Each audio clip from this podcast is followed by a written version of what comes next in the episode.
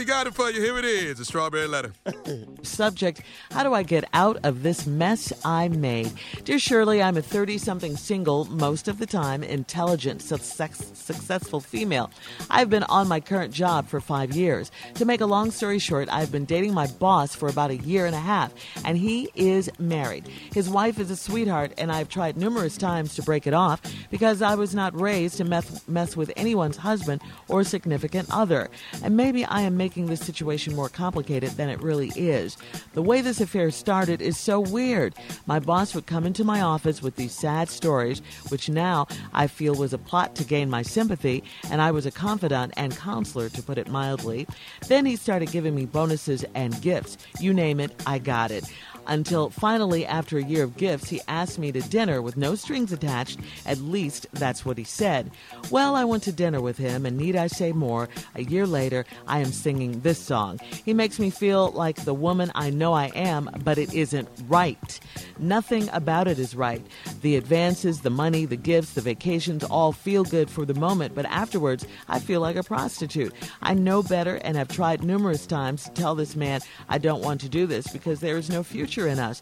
I also honestly tell him I want the best for his marriage, but it seems he just doesn't care about anything but himself, and I don't know what to do except change jobs. I avoid phone calls when I am not at work, but Monday morning the cycle restarts. I feel like I am depriving myself of a real relationship with a single and available gentleman dealing with this guy.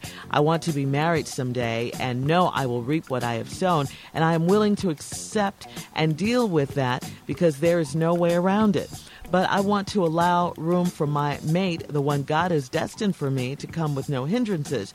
Please help a sister out. This is really trying to do, uh, please help a sister out that is really trying to do what is morally right. Stephen Shirley, please help. Sincerely, not a prostitute, but feeling like one in the South. Okay, uh, you know what? Dear not a prostitute, your answer is right in your letter. You know what you're doing is wrong. You know, you already know that. I'm not going to sit here and tell you what a terrible person you are. What you're doing is stank, because you already know that. You said you weren't raised to mess with anyone's husband or significant other. You said it's not right. You said you feel like a prostitute afterwards. You said you should change jobs. So, hey, why don't you do that? Change jobs. Start making plans to get out of this situation. Just stop doing this, okay? Stop. You know it's wrong. You gotta stop. You gotta get out of this situation. There's just no way around it, all right? twelve minutes. We're out of time, but we'll be back wow. with uh, Steve and his answer, but you gotta get out of this. I got one. Get your resume together, girl. All right, come on, Steve. Let's go with part two of today's Strawberry Letter. Your response. Here, let me read. How do I get out of this mess I made? See, Shirley won't ask me. Dear Shirley. You're at the end. Dear Shirley, I'm a thirty-something single most of the time, uh, intelligent, successful female. I've been on my current job for five years. To make a long story short, I've been dating my boss for about a year and a half, and he is married. His wife is his wife is a sweetheart, and I've tried numerous times to break it off because I was not raised to mess with anyone's husband or significant other, and maybe I'm making this uh, situation more complicated than it really is. The way this affair started is so weird. My boss would come into my office with these stories about how I feel uh, about these with these sad stories, which now I feel was a plot to gain my sympathy, mm. and I was his confidant and counselor, to put it mildly.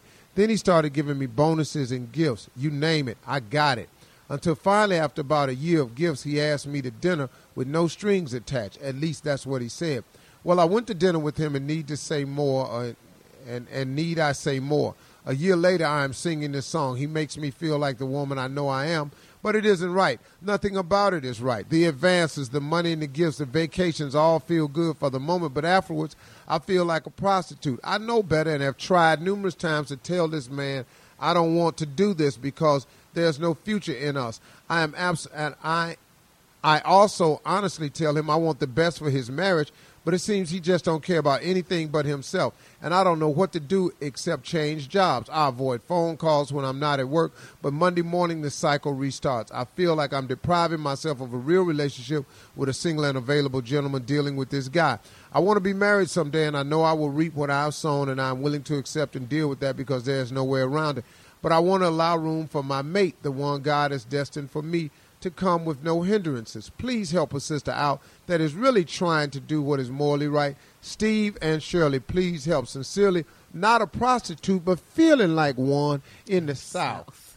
Well, uh, lady, First of all, I'm always amazed at how letters start. You all ever notice a person's description of themselves mm-hmm. always defies the letter? Yes. They always thirty-something, single, intelligent, intelligent, very successful, mm-hmm. hardworking, educated. Degree. And then you read the dumbest damn letter yeah.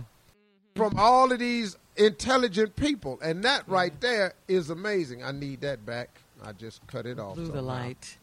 I blew the light. Anyway, nah, I can't see none. Anyway, I, I just I gotta tell y'all, here's so many problems in this. But this is a letter about a woman who is just trying. Mm-hmm. All she's doing is Not trying. Doing. Mm-hmm. My daughter taught me something the other day, and I repeated it. When a person says they tries, that merely means that they failed with honor. Mm. Wow. It just means you failed with honor. Well, you know, I, I tried. I, I gave it my best. I tried. You didn't do anything. You failed with honor. And this woman is full of trying. She says, uh, I've tried to break it off numerous times. There we go, trying again. Mm-hmm.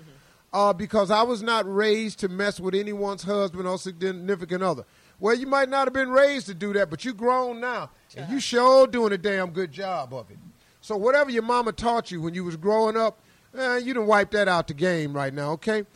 Uh, the way this affair started is so weird. Here's another let part of it. My boss would come into my office with these sad stories, which I now feel was a plot to gain my sympathies. Okay, and you don't get that. Mm. Ladies, I have Damn. told you. How many women have heard this story right here? We know that you all are nurturers by nature. Right, right. And we play on your nurturing side. Help me. Help me. Help me help I'm you. I'm so sad. I don't know what to do. I'm lost. He's your damn boss and he run a major company. How Ooh. sad and lost is he? Quit trying to fix everybody and fix yourself. yourself. If women, if you are nurturing to yourself as you are mm-hmm. to these men, your life mm-hmm. would be in the jackpot lane. Uh-oh. But you're nurturing on some man come along and the dude is married. All right, then let's go on down. Now, here you go. He makes me feel like the woman I know I am, but it isn't right. Nothing is right about it. The advances, the money, the gifts, the vacations all feel good for the moment, but afterwards, I feel like a prostitute.